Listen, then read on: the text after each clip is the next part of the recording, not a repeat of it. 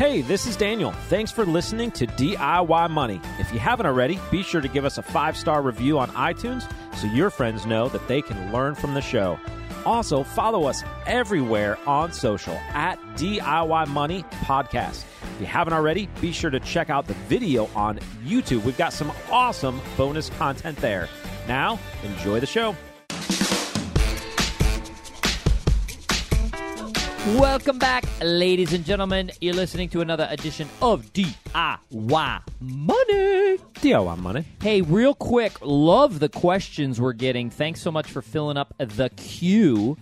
Please keep them coming. Uh, they're uh, they're great. So if you are new to the show, binging, as so many people have told us they have done, what we're looking for is an audio question around a minute or less if you want to go less. Send the audio question. You can just record it on your phone and send it to podcast at DIYmoney.org. That's podcast at DIYmoney.org. We'll then determine whether that is uh, show worthy. We will bring it into the show. We will insert it into the show. Some of you are still writing me questions. I don't know why. Uh, we don't read those questions. And I mean, we read the email. I I kind of scan it, but uh, I I'm not going to. We're not going to read them on air, if if you will. Uh, so That guy can't even read. uh, just to clarify again, we need an audio question. So some of you have been sending them in. Really appreciate that. We're going to get to most of them. I mean, most of the questions have been dynamite. We're just kind of wading through them. Uh, and if we use it, we'll send you a twenty five dollar Amazon gift card. So there you go. Markets, uh, you know, I know we keep talking about this, and it's a timeless show. So you might be listening to this at 2024 and going, boy, why do they keep talking about markets? But as I sit here on June 30th, the last day of June 2022, this is going to go down as one of the worst months in the market in a very long time. In fact, the NASDAQ. Um, worst month, I believe, since the COVID lows of March of 2020 which look that was two years ago so it's not like holy cow this goes back 30 years. But that march of 2020 was uh, one of the worst going back i think decades uh, if if not uh, at least through the uh, financial crisis. The decline has been uh, has been has been brutal uh, and a lot of people out there especially if you're listening to the show this might be the very first sort of real bear market you're going through. Covid many people ironically became investors in COVID. I, I, don't know how that was, other than you know, we, a lot of people got checks, and uh, and you know, apps like Robinhood and so forth became popular. Uh, it led to a pretty strong reversal and a rally, especially in the tech sector. So a lot of people took advantage of that. Now people are looking at lower prices and they're going, "Oh man, this is a great opportunity, just like COVID," and they keep going lower. That's in my personal opinion, the definition of a bear market. It has nothing to do with the percentages. It's just the fact that nothing works. just yeah, keeps I going mean, down. COVID was more of a sort of textbook crash, an event based crash, where the bear markets, like we saw in 2007 through 2009, and the tech bear market and previous bear markets, really kind of have this prolonged sort of drip lower over time that just wears and wears on people.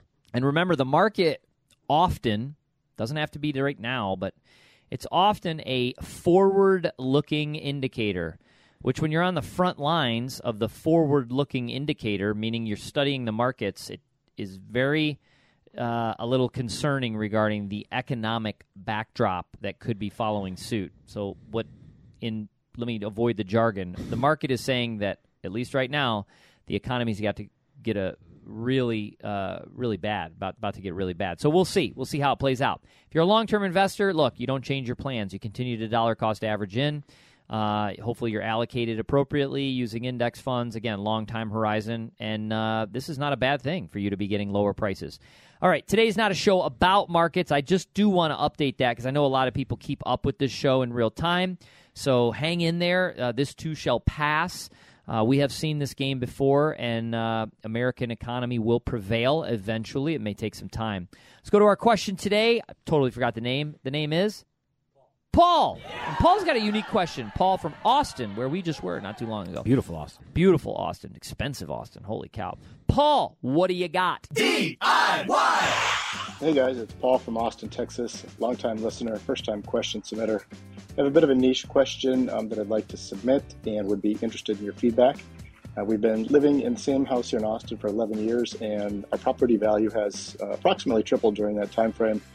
We are very interested in uh, the next step uh, in our lives, which would involve us moving outside of the state.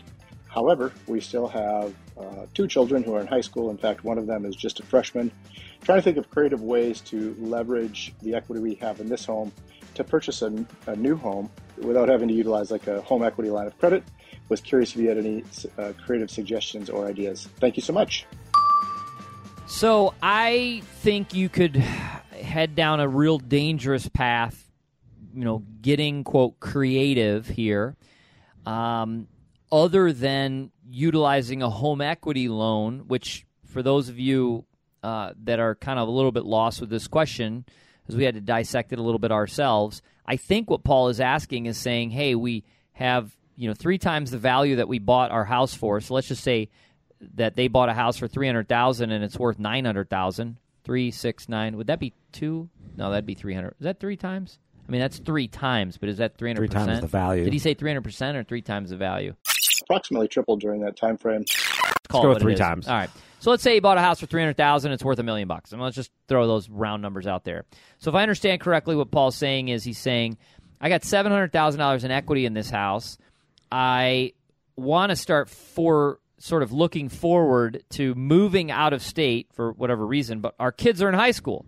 So they're, you know, they want to finish high school, I presume, in their school because I would, I, I would be remiss to move kids out of their high school. I'm again, I'm, I'm guessing that that's what you're looking for, but you're concerned that if you wait another four or five years, maybe that seven hundred thousand dollars in equity becomes four hundred thousand dollars in equity or three hundred thousand dollars in equity, meaning the real estate value uh, declines.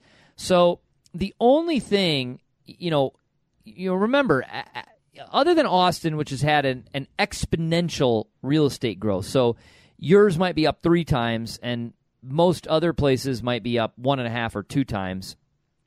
But the tide will rise and, and lower with all boats. I, I, I think, other than some very unique markets that might be isolated due to, in this environment, which is unique and this is opinionated, due to um, maybe a political or uh, some sort of, you know, I don't know. I'm th- I'm specifically talking about Florida.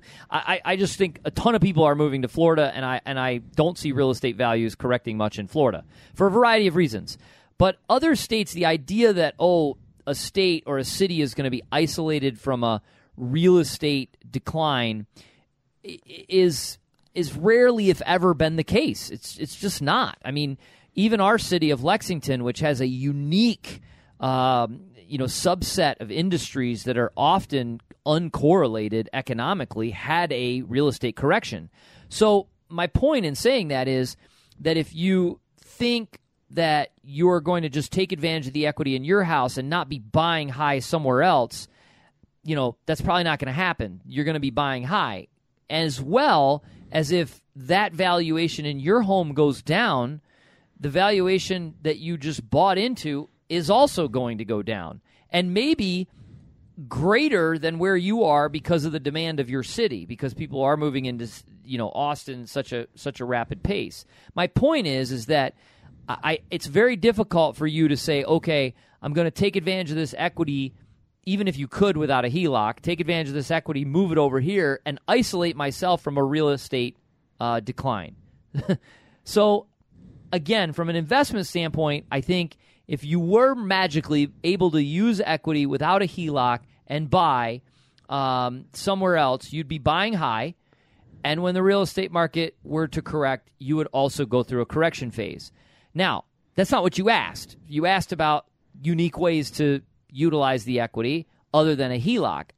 I have no idea. I mean, other than maybe finding an area that you could tap a small portion of your HELOC, buy it as an investment property, have it rented, assuming you could get a rent rate that makes sense on a purchase right now, which I haven't seen those, uh, and then kind of utilize it as an investment property until your boys graduate or your kids graduate high school and then move, but you're still using a HELOC. So I, I, I think you're you know, I think it's difficult. Um, other than maybe sell the house now, move into an apartment so you can keep the kids in high school, bank all that cash, buy treasuries, and as the real estate market corrects, look to move in three years. There you go. Actually, I took a round, long roundabout way of thinking uh, outside the box, and that's what I would do. How about that? Yeah, or I mean, it doesn't have to be an apartment. Could just rent a house. Yeah. and the expense of renting is the expense of creating opportunity for later. Which is a lot. The rental expense is a tremendous amount, Especially in Austin. and I'm assuming you know they're in a good school district, et cetera, that they want to stay in. Mm-hmm. So you know you'd really have to run the numbers and say, okay, we banked seven hundred thousand. How much over the next four years are we going to pay in rent? So we're going to zap In premium. In premium, we're going to zap that. How much are we going to then be left over to then turn around in four years and be a buyer? But I do like. I think that plan's interesting. I yeah, just. I, I mean, in a roundabout way, that's what we've been doing for four years. yeah. renting something, waiting for our options to sort But of you're align. also in Lexington, not in Austin. yeah, and the numbers actually line up because Yeah. the rentals are not uh, the rentals compared to the uh, sales prices here are not uh, premium. Whereas I think in Austin, probably rental prices line up better. Well, I don't know exactly, but it seems like they uh, rentals are pretty expensive in Austin, along with housing prices. So the math may not work as well. So yeah, I don't know. I mean, if you're wanting to maintain the house that you're in and utilize the equity somehow to purchase another house, I guess you one I would I would question whether or not you really want to be a two property owner, mm-hmm. and what is it? Uh, are you using one as a vacation home? Are you just using it to set things up for later? Uh, is it going to be a rental? So is it a business? So I think through it through all those lenses. If it, if it's going to be a business, then I would just set it up as a whole complete side business. I would get a mortgage on it. I would uh, set it up, have it as a rental, do that, and then maybe in the future you move into it. If it's a vacation home, then I guess your goal is to have a vacation home, and you could either uh, cash out, refinance your current house, but then your rate is probably going up. You could do the HELOC, etc. Um, yeah, I don't know. I would have to see, like, understand more details to see I- whether or not I'd want it. I would personally do it. I Okay, wouldn't do I, it. I, let me just call it what it is, right? Or, or kind of correlate my situation. Um, we bought our house at a, at a at a very good price Mm-hmm. for the neighborhood we're in. We got lucky, or we just prepared correctly and sort of manifested the opportunity, which I think we did, but neither here nor there. Um, we have uh, what would normally, you know, be considered a tremendous amount of equity in the home. When our kids graduate, I definitely would like to have a property in Florida because I hate the winters here. Uh, I don't want to. I don't want to um, move. I don't want it to be. You know, I don't want to leave Kentucky, so it would be a, primary it would be a secondary property. However, just like the home we bought now, I have a price point uh, that I'm waiting. I would wait, and maybe never, maybe never comes. I mean, like maybe never comes. And so, I'm not looking to tap the equity that I have at all in in the home we have right now. In fact, you know, I, my goal was to pay it off. Um, so I had no desire to tap equity to take advantage of that. Um, but again, I don't necessarily want to move, move. So it's not the same. I think if you really want to get creative, you're going to have to do something like sell it, rent for four years, bank that money, and then look for opportunities. And in four years, hopefully, the real estate market is more favorable than it is now for your purchase. That's what I would. That's my two cents. There you go. yeah, What yeah. else? I don't. I don't Anything know. I don't see a lot of. I don't know. That's a tough one, but that's why he said it's a niche question. But we'll send you twenty. Uh, he said niche. said niche. Do you Yeah. say niche or niche? I don't know. Depends on my company. I play to my audience, Daniel. If it's if it's a, If it's a niche type of audience, I'll say niche. Niche. If it's a not, I'll say niche. Nice. There you go. There you go. All right, let's wrap it up. That was a good question. I think we sucked at that answer. I'm just going to call it what it is. Uh, we tried our best, though. Hopefully, you forgive us. Uh, but thanks so much for sending that to us. And uh, look, sometimes we don't have all the answers because it's difficult, and sometimes that means you don't well, do planning's anything. dynamic, and individual or uh, situations are very individual and individualistic, which is why uh, we banter. We don't really give personal advice. There you go. And that's a good wrapper on this episode. All right, friends, remember the secret to wealth is pretty simple. Live on less than you make, invest the rest, do so for a very long time. Make it a great one.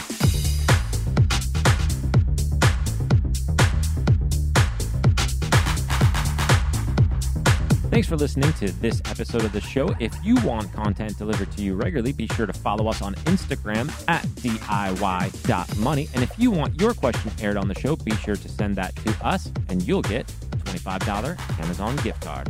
This show is for entertainment and educational purposes only and is not intended as personal financial advice. Before making any financial decision, please do your homework and consult a financial advisor as needed.